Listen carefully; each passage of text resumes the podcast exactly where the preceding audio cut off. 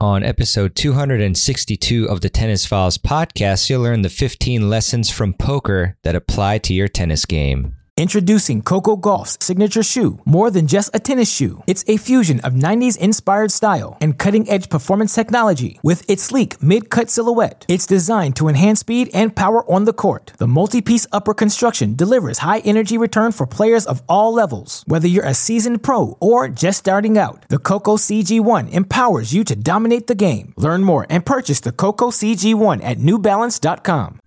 Welcome to the Tennis Files Podcast, bringing you advice from the top minds in tennis to help you improve your game. And now, here's your host, Mehrban Iranshad. Hey there, and welcome to this episode of the Tennis Files Podcast. Really appreciate you tuning in. And today I have a little bit of a different episode that I hope you find fun. And this one is comparing two different sports or games, depending on you know how you view the game of poker. And um, I'm sure that a lot of you have probably played cards in your life, and most of you, the vast majority, probably don't know that I've been playing poker for a very long time, whether it was online way back in the day or live at casino poker rooms.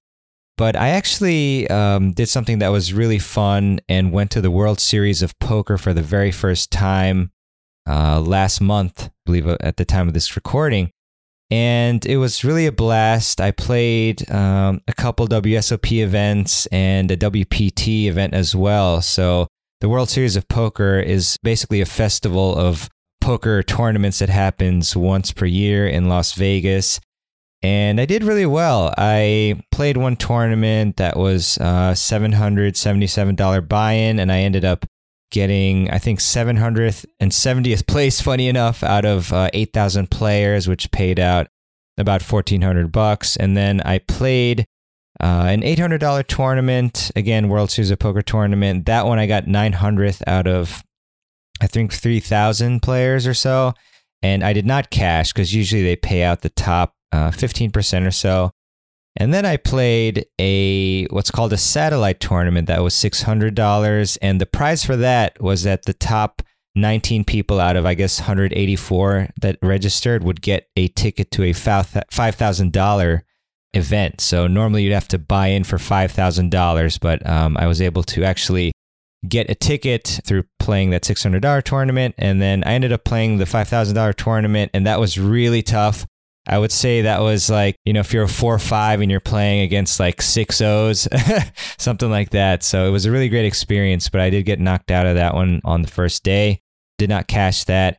And then I played a $1,500 tournament, the last uh, tournament for me of the WSOP. And that one was really, really fun. So in that one, I believe there were, now I'm forgetting how many players, there were at least 3,000 players in this one. And I ended up running really deep, which is getting really far, and cashing in 92nd place. So it was really thrilling to, you know, almost make the final table, which is the final nine players in most cases. And I cashed in that one for about five grand. So, uh, you know, I have been playing a lot of poker throughout my life, sporadically. Obviously, a lot more tennis than poker, but I think poker is my first love. But uh, I'm sorry, my second love is what I mean. Po- uh, tennis is my first love, but it was a great experience. And I actually wore my US Open hat like every day that I played the tournament, except maybe the tournaments, except like one day. And I got a lot of people who were asking me about tennis and some of the professional poker players who I played against. They actually played tennis one guy named uh, Shane Schleger, was a three five, and we were trying to hit there, um, but it just didn't happen because we were both so focused on playing the poker tournaments. And uh, I met some cool uh, pickleballers as well. I know it's you know controversial. Some people obviously, you know, and with some reason, I guess you know because pickleball is exploding, obviously, and taking tennis courts, which I don't personally enjoy at all. But um, you know, they were also um, chatting with me and shout out to Hutch, who was a super nice guy.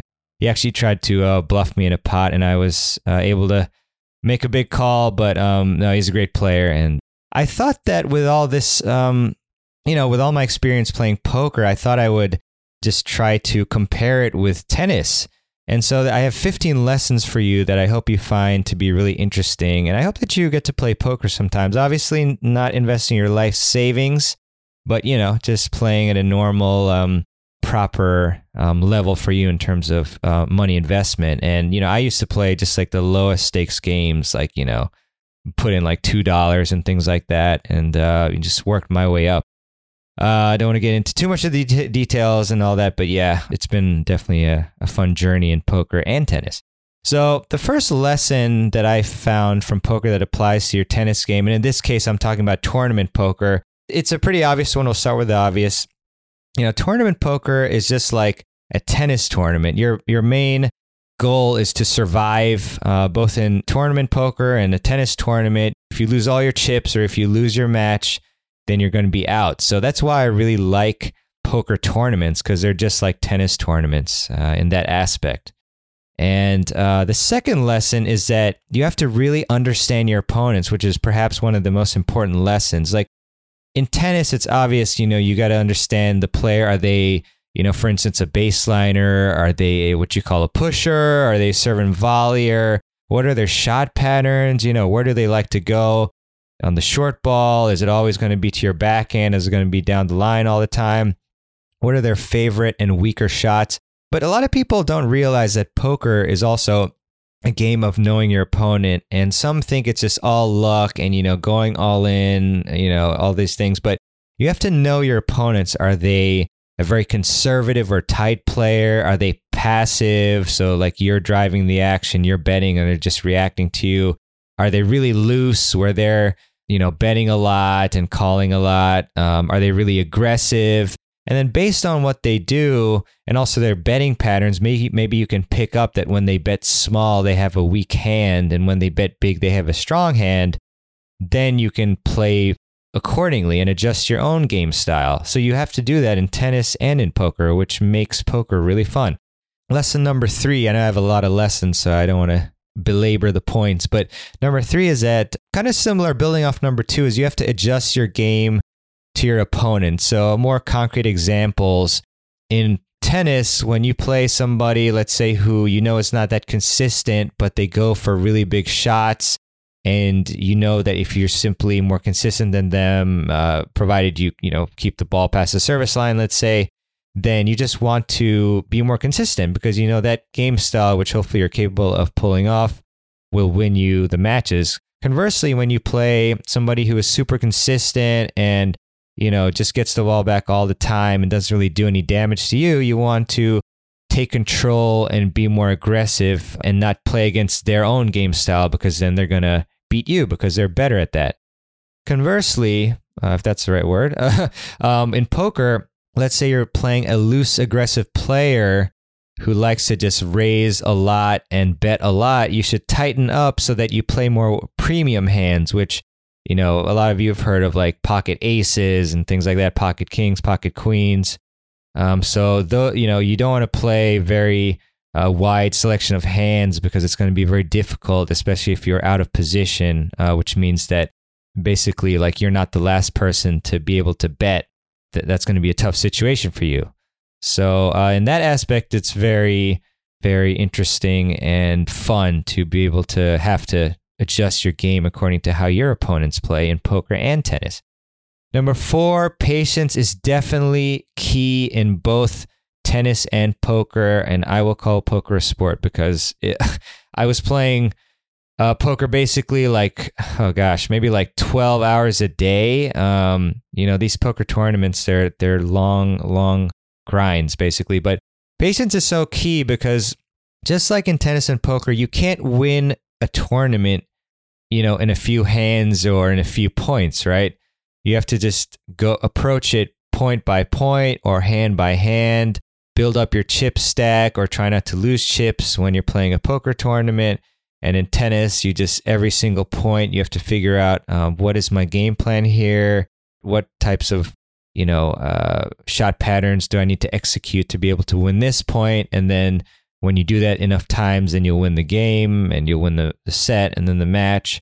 So you do have to be very patient. I know some very intelligent friends of mine who they simply just cannot play poker because they just want to play every hand and just bet a bunch of chips and it doesn't work out when when you're impatient. So that's another reason why it's really it can really benefit you to play poker again at a reasonable amount uh, you know for your bankroll as they say then you can transfer that skill over to tennis. I think that's why I'm I'm pretty good. I'm not going to say I'm uh, amazing at poker, but that's why I you know I feel like I'm pretty good at poker um, because you know I've had to be patient in tennis and crossovers there with that card game there. And number five is there's no shot clock, which is something that's you know fairly unique to tennis. I know there's other sports with no shot clock, but basketball um, comes to mind, um, soccer, or football for you Euros over here, over there across the pond. They have shot clocks, so you go up, you know, six nil, you go up eighty to forty-five or something like that. You can kind of like coast and waste time.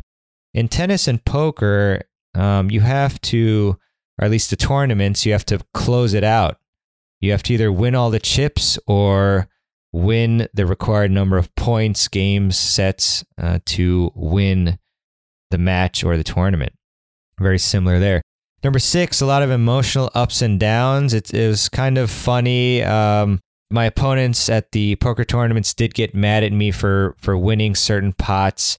You know, some pretty standard spots where uh, somebody had pocket kings and they went all in, and I had ace queen, and it wasn't that much of my stack, let's say, you know, I had at, you know, just to give you some further details, I, I think I had something like 300,000 chips and then the, my opponent went all in for like maybe like 80 or 90,000. And basically, you, you, when somebody goes all in like that, you kind of try to put them through a range of hands. Like, what hands can this person have? You know, maybe they're, you know, they're they're pretty aggressive, so maybe they're going all in with like pocket sevens plus, you know, plus means just like pocket sevens, eights, nines, tens, jacks, queens, kings, aces. And then they could also have ace 10, ace jack, ace queen, ace king. Probably not ace queen because I have that. Um, but, you know, so you run through that and I ended up calling.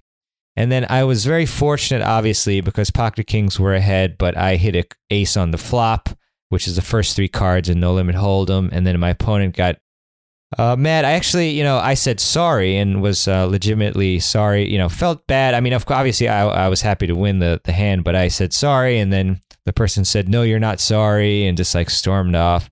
And well, he did say that he was having a tough summer uh, in his rant. So there you go. And then another opponent got mad at me because I he had went he went all in with ace nine, and this was very deep in that other tournament the one where I got 92nd place. And I had, I think at the time I had like 1.6 million chips, which was super cool to be able to verbalize, you know, I raise 1 million or whatever. But um, I took a little bit of time. He had ace nine, went all in, and I called with ace jack. And then he was really pissed off. I don't know why. I think he thought that I took too much time. But long story short, you know, people get mad, you know, for getting unlucky in poker or if they think that you didn't play well which caused them to lose, which is really stupid because you want somebody to play not optimally so that you can benefit long term from it. So, but sometimes in the short term, you may get unlucky. Um, hopefully that makes sense to some people here. But um, obviously in tennis, it's very emotional too. You know, it can be the weather or the crowd or your opponent that is doing things that are maybe not ethical, but not against the rules, or maybe they're against the rules you know, long bathroom breaks, things like that. So it's good training for, for both, you know, the, the combination of the patience and then the emotional ups and downs. Also, you know, if in poker, if you get unlucky, obviously, um, you have a great hand and somebody hits a card on the river or something like that. Like, if you can easily blow up and then just lose the rest of your chips very easily, going all in on very weak hands, stuff like that. But, you know, the professionals and also the very good amateurs, they understand that these things happen. You know, you still get unlucky with tennis. Your opponent will hit a let cord, and you just have to uh, take a breath and then compose yourself uh, in between points and at the point, and and just go again. And um, you know, also in that last poker tournament, I was down to very few chips at one point, uh, actually several points, and instead of giving up, you just have to um, maintain your composure and try to find the best spots to uh, increase your chip stack. So very, very uh, similar there.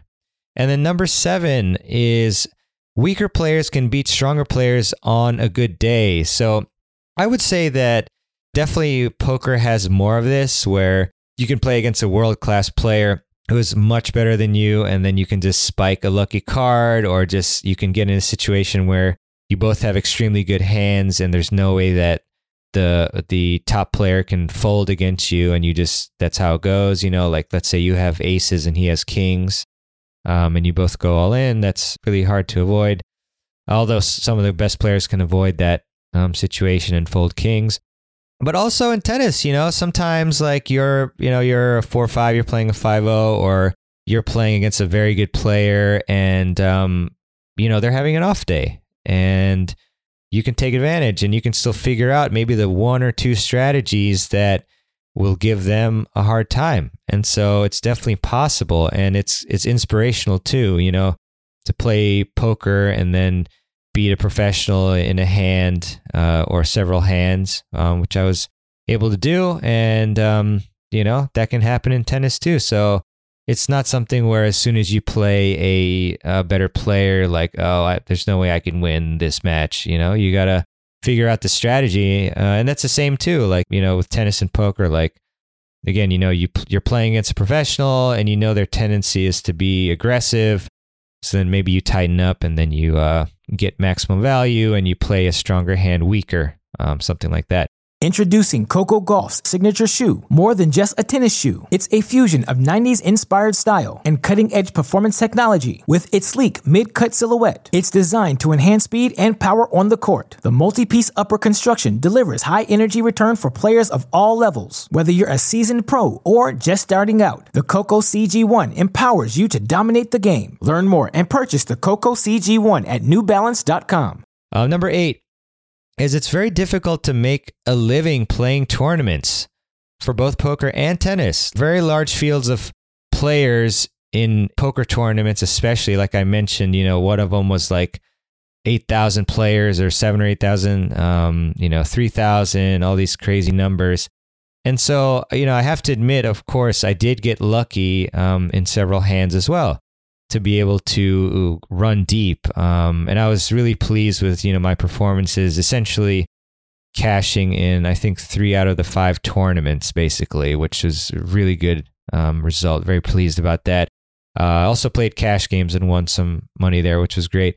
Um, but, you know, same thing. Uh, you know, basically, tennis tournaments you it's so difficult. I mean, here we're talking about pros pretty much, but like they're playing and traveling around the globe, and you have expenses for flight and food and lodgings, and um, a lot of lower level tournaments really don't pay anything. They barely cover. I think I've seen many times, you know, these players have held up their their checks for making the semis, and it's like a hundred euros or you know something ridiculous where it's like you're losing money like that.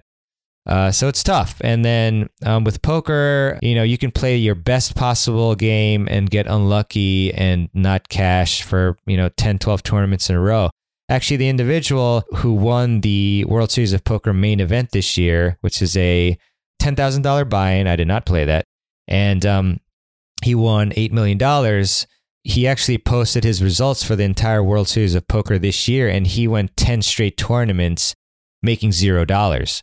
So uh, it can be very tough from that aspect for sure. So it's tough to make a living, but if you're really good, then eventually the results will show for both uh, both sports. Number nine, our losing streaks are very common where you don't make any money or lose money. So um, yeah, that's pretty much what I just mentioned here. Um, some of these points build off of the other ones. So uh, again, bad streak or get unlucky in both sports, and there's no way uh, you're staying above um, profitability. So I won't belabor that point. Number 10, you could tell I have these written down, obviously. Number 10, every single decision is extremely important. You have to keep your focus. This is perhaps arguably even more important in poker. One wrong move and you can lose a lot or all of your chips and get knocked out of the tournament.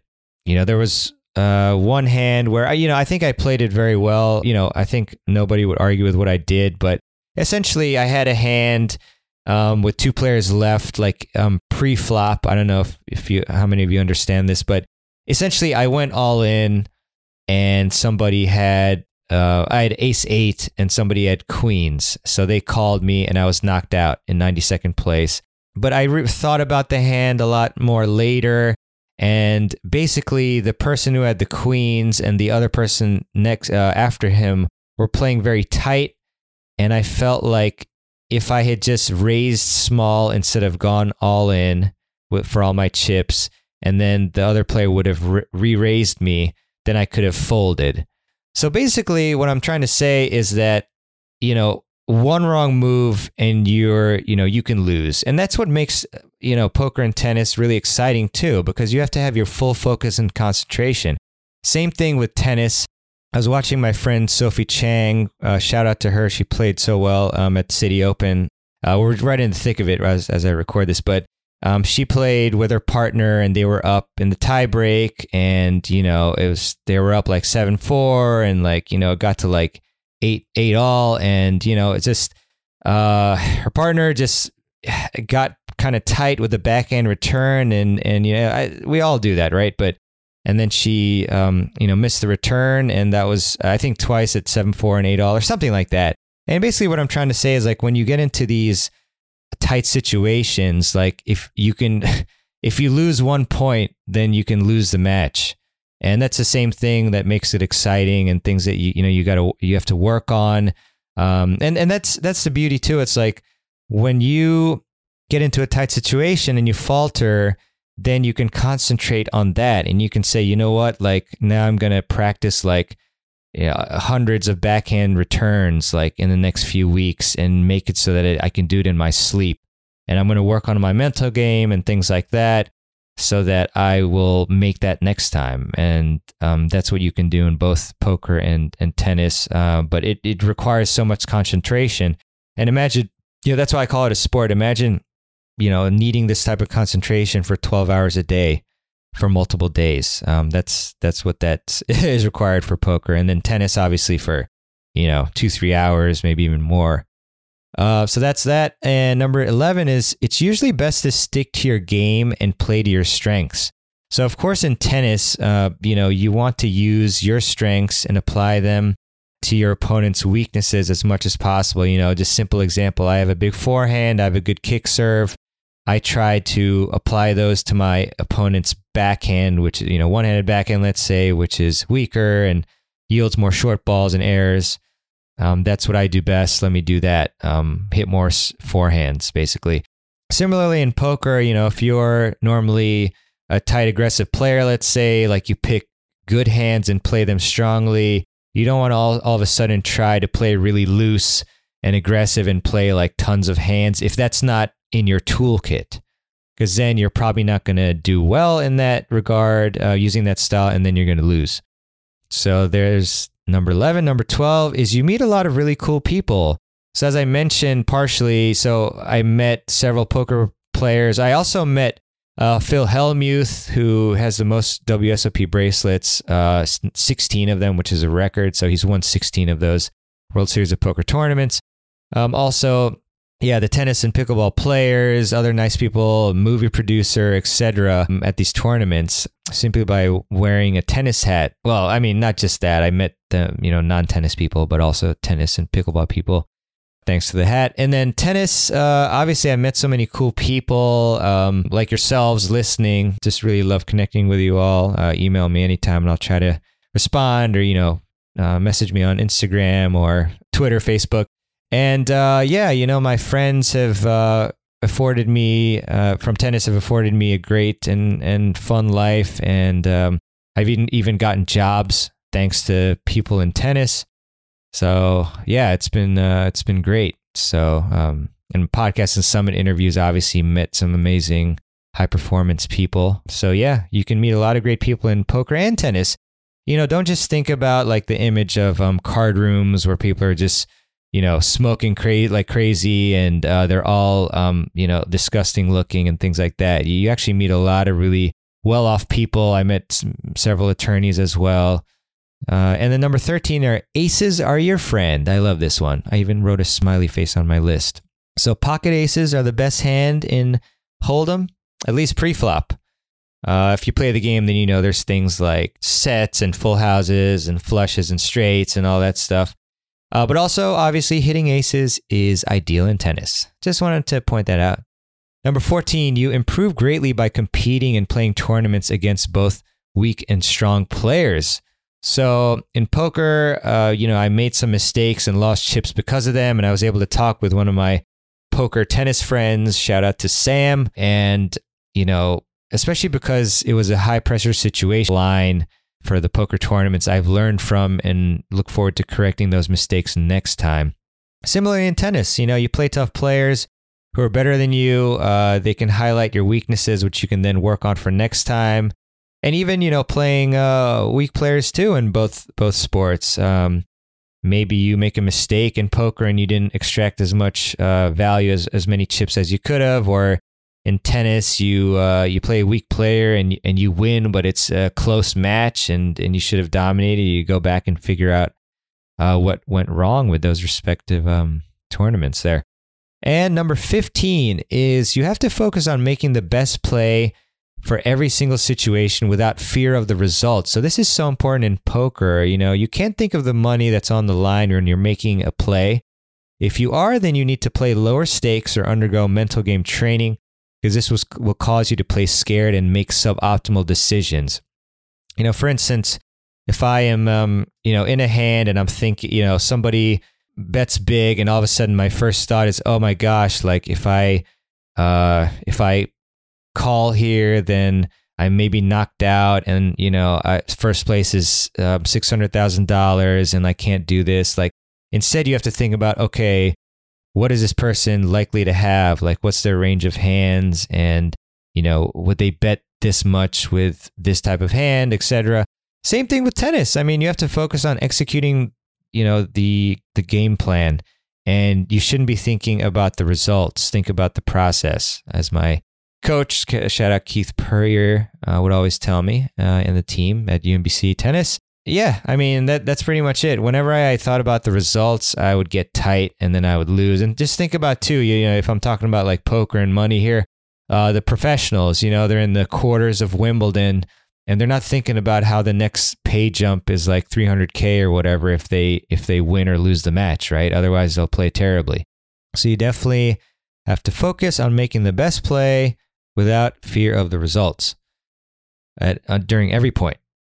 So that's it. That's my 15 lessons from poker that apply to your tennis game.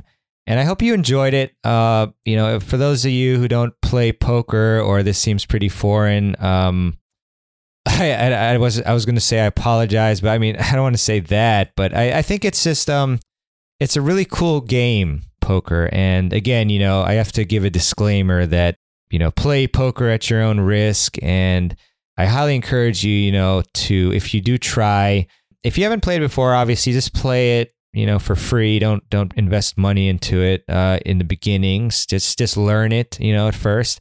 And then when you do play, just play very small games, you know, maybe play a tournament with a buddy, you know, you each chip in like uh, five bucks um, just to put some uh, seriousness into it and then analyze your play and then just build up from there. So that's that's one way to go about it. But I actually have a lot of friends who play poker. Johnny V, I'll call him, uh, Sam, Paul H. You know who you are. Um, you all play a lot, so I'd love to hear from you if you do play poker as well. But yeah, again, I hope this was a fun crossover episode. I know, you know, maybe some of you have seen poker in the title and you just uh, probably click away or something like that. I don't know, but I really enjoy the game, and I think there's so many life lessons you learn from it. I mean, again, my top ones are mental game and uh, emotional ups and downs, and um, trying to play within your means as well, and analyzing opponents. And uh, when you're competing, it's just so much fun to compete in a tournament where you're trying to be the last person standing, and then learning from mistakes. Like all these things uh, are are really great. And I think just the more you do them in other aspects of your life, the better you'll carry them over to tennis as well and vice versa. So, all right. I hope you enjoyed this one. time for me to go to the City Open, which is my hometown tournament. Uh, all, one crazy story, too, by the way, before I leave you, is there was actually a stampede while I was playing that last tournament on the first day. I made it to the second day, uh, uh, but uh, at night. But the first day at night, uh, there was a threat of an active shooter, which turned out, thankfully, to not be anything. It was a false alarm. But um, somebody in the room or security or something like mentioned that there's an active shooter like around the strip. And then all of a sudden everybody like probably yeah several thousand of people in the ballroom where we were playing the tournaments they got up and luckily i was near the exit doors. And i kind of got down uh, thankfully i do quite a bit of um, you know, staying low uh, when I do my side uh, side shuffles. So that helped a lot. Like I stayed low and just sprinted out of there, and it was a very harrowing experience, if that's the right word. Really scary, but thankfully nothing happened, and we came back and you know continued upon our business. Well, actually, we ended ended for the night because it was like ten thirty, so we ended at early and came back a bit earlier the next day. Um, anyways, uh, that's it. Uh, sorry, uh, another little story for you. But with that, if you enjoyed this episode, and I hope that at least a few of you did, I would really appreciate it if you would subscribe to the Tennis Files podcast. And you can do that in your favorite podcast app of choice or by going to tennisfiles.com slash Apple Podcasts and leaving a a rating or yeah, sorry, subscribing, or you can leave a rating too. And also would love to leave you with a quote as I often do at the end of the show. And this one is by Benjamin Franklin. And Benjamin said, An investment in knowledge pays the best interest. Uh, love that quote. Love that quote. Um, so yeah, I hope you all tune into the Citi Open this year as well. It's a really good tournament. Another last side note is I went to the players' party. It's Taste of Citi event with my dad and uh, as you probably know, Will Hamilton from Fuzzy Yellow Balls and some other friends. Um, shout out to John S as well and Alex C. But we, uh, yeah, we had a good time. Uh, took pictures with Benoit Paire Andre Rublev, Rohan Bopanna, uh, Prakash Amritraj is a big personality in Tennis Channel. I think Diana Yastremska was there as well. Um, and Teresa, I'm sorry, I'm forgetting her last name, but she's a great player, top 40, and has really cool tattoos.